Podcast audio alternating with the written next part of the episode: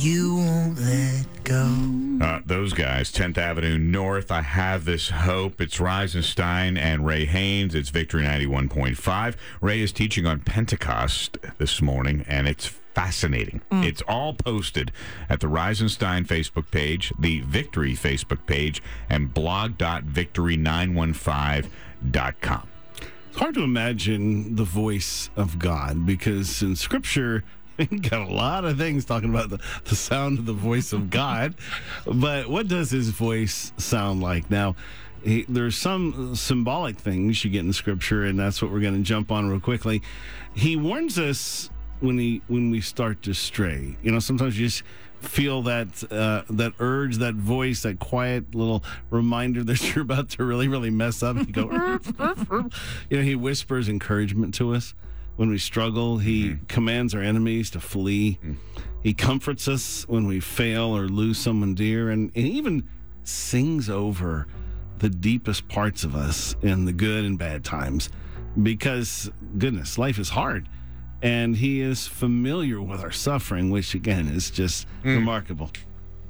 So, how does he speak to us? Well, he certainly does it with his presence through words, or as scripture says, even groans we can't comprehend. And he does it in symbolic ways too. The blast of a shofar is one of the more interesting symbols of his presence. Since God speaks in diverse ways for different solution uh, situations, the shofar has several distinct blasts. In ancient Israel, one long sustained blast was a common reassuring sound that meant the watchmen guarding the city were on duty and all was well. So you heard that sound and probably heard it every every couple hours and going, okay, all is well. That sound divided up the watches of the day and the night. So he's always calling us to be prayerful watchmen on his walls. If we were more alert, we'd probably notice that from morning to night he he woos us to draw near so that we might receive his strength and comfort. Because I mean, do we actually hear him that that sound uh, when he's going? You know, all is not well. Look at mm. your heart, your heart's, hmm. your mind. What what are you mm-hmm. thinking about right, Right. now? You know, we don't. Do we hear that that wooing sound? All right, so. Another sound is three successive blasts. Now, that signaled some significant event. Usually it meant good tidings, so typically good. Likewise, he rejoices over us with singing and dancing, right? Zephaniah 317. Love that verse. I love that God finds joy in celebrating us. Most of us will never hear the sound of applause on earth. But if we draw near to God in those moments, we'll feel his deep affection. What so many of us are trying to get from likes on Facebook is mm. available from the one who created and sustains everything. Amen. I got a like from God. and the third trumpet's call is nine rapid bursts. All right. Obviously, you would imagine that's the sound of alarm. It meant that they were under attack and all the fighting men were needed to draw together immediately for battle. So, like Israel, we all need to be alarmed so that we can become aware of sin that mm-hmm. separates us from God Right.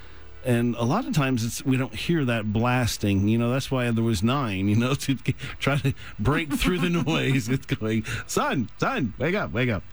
We need to know an enemy has drawn near. Hmm. We need to hear his voice reminding us of our need for atonement. When your spirit feels shaken within you learn to respond to the sound of his alarm. Because we need to constantly pray lead us not into temptation but deliver us from evil. Because Right. it's not like you can pray that and it's all right, I'm covered for the rest of my day, my week, my life. They heard the voice of the Lord walking in the garden. If you go back into Genesis 3, mm-hmm. that's an unusual comment. They heard the voice of the Lord God walking in the garden in the cool of the day, and Adam and his wife hid themselves from the presence of the Lord God among the trees of the garden. Now, it's interesting as God speaks to us. If you watch here in the Garden of Eden, you see a couple of different things. Number one is Does God leave you in those moments or do you leave God? Well, you can learn from from the, the Garden of Eden here. The first thing is they're stopped at the wrong tree talking with the serpent. So already they're not tuned into God. Mm-hmm. And when something happens, when they fail, what do they do? They run and they hide.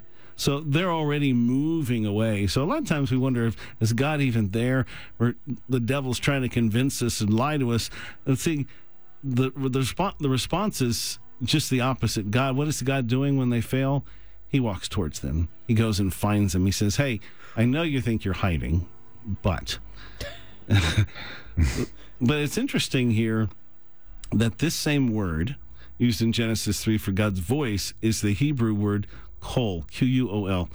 It's also used for the sound of thunder, water, rain, a multitude, when someone's calling out, shouting, or even singing. It's also used for the sound of the shofar blast, mm-hmm. like the one heard on Mount Sinai, along with thunder and lightning, that made the Israeli their camp tremble in fear. So this is the voice that they're hearing in the Garden of Eden as he comes near to them. The second phrase used in Genesis 3 in the cool is the Hebrew wor- word ruach. Now, while ruach is translated cool for this verse, and really this verse only, it's used nearly 100 times for wind and several hundred times for the Holy Spirit. Mm-hmm. Wow. So when we read a little deeper, we have the Father, Son, and Holy Spirit all coming to deal with the sin of Adam and Eve hmm. to bring them out of hiding, pulling them out. God's voice is carried on the wind of the Holy Spirit through the garden, beckoning Adam and Eve to come out of hiding. Hmm. They do find judgment, obviously, but they also find his deep love for them. And that's what we really got to get out of as we begin to hear the voice of God. Up next, we'll hear the, the sound of fear and what it means to fear God, this God that is the God who loves you. Sometimes people get that wrong. Mm-hmm. I think most of us get that wrong. All right, it's coming up on Reisenstein with Ray Haynes, Pentecost teaching. It's available at the Reisenstein and the Victory Facebook pages and blog.victory915.com.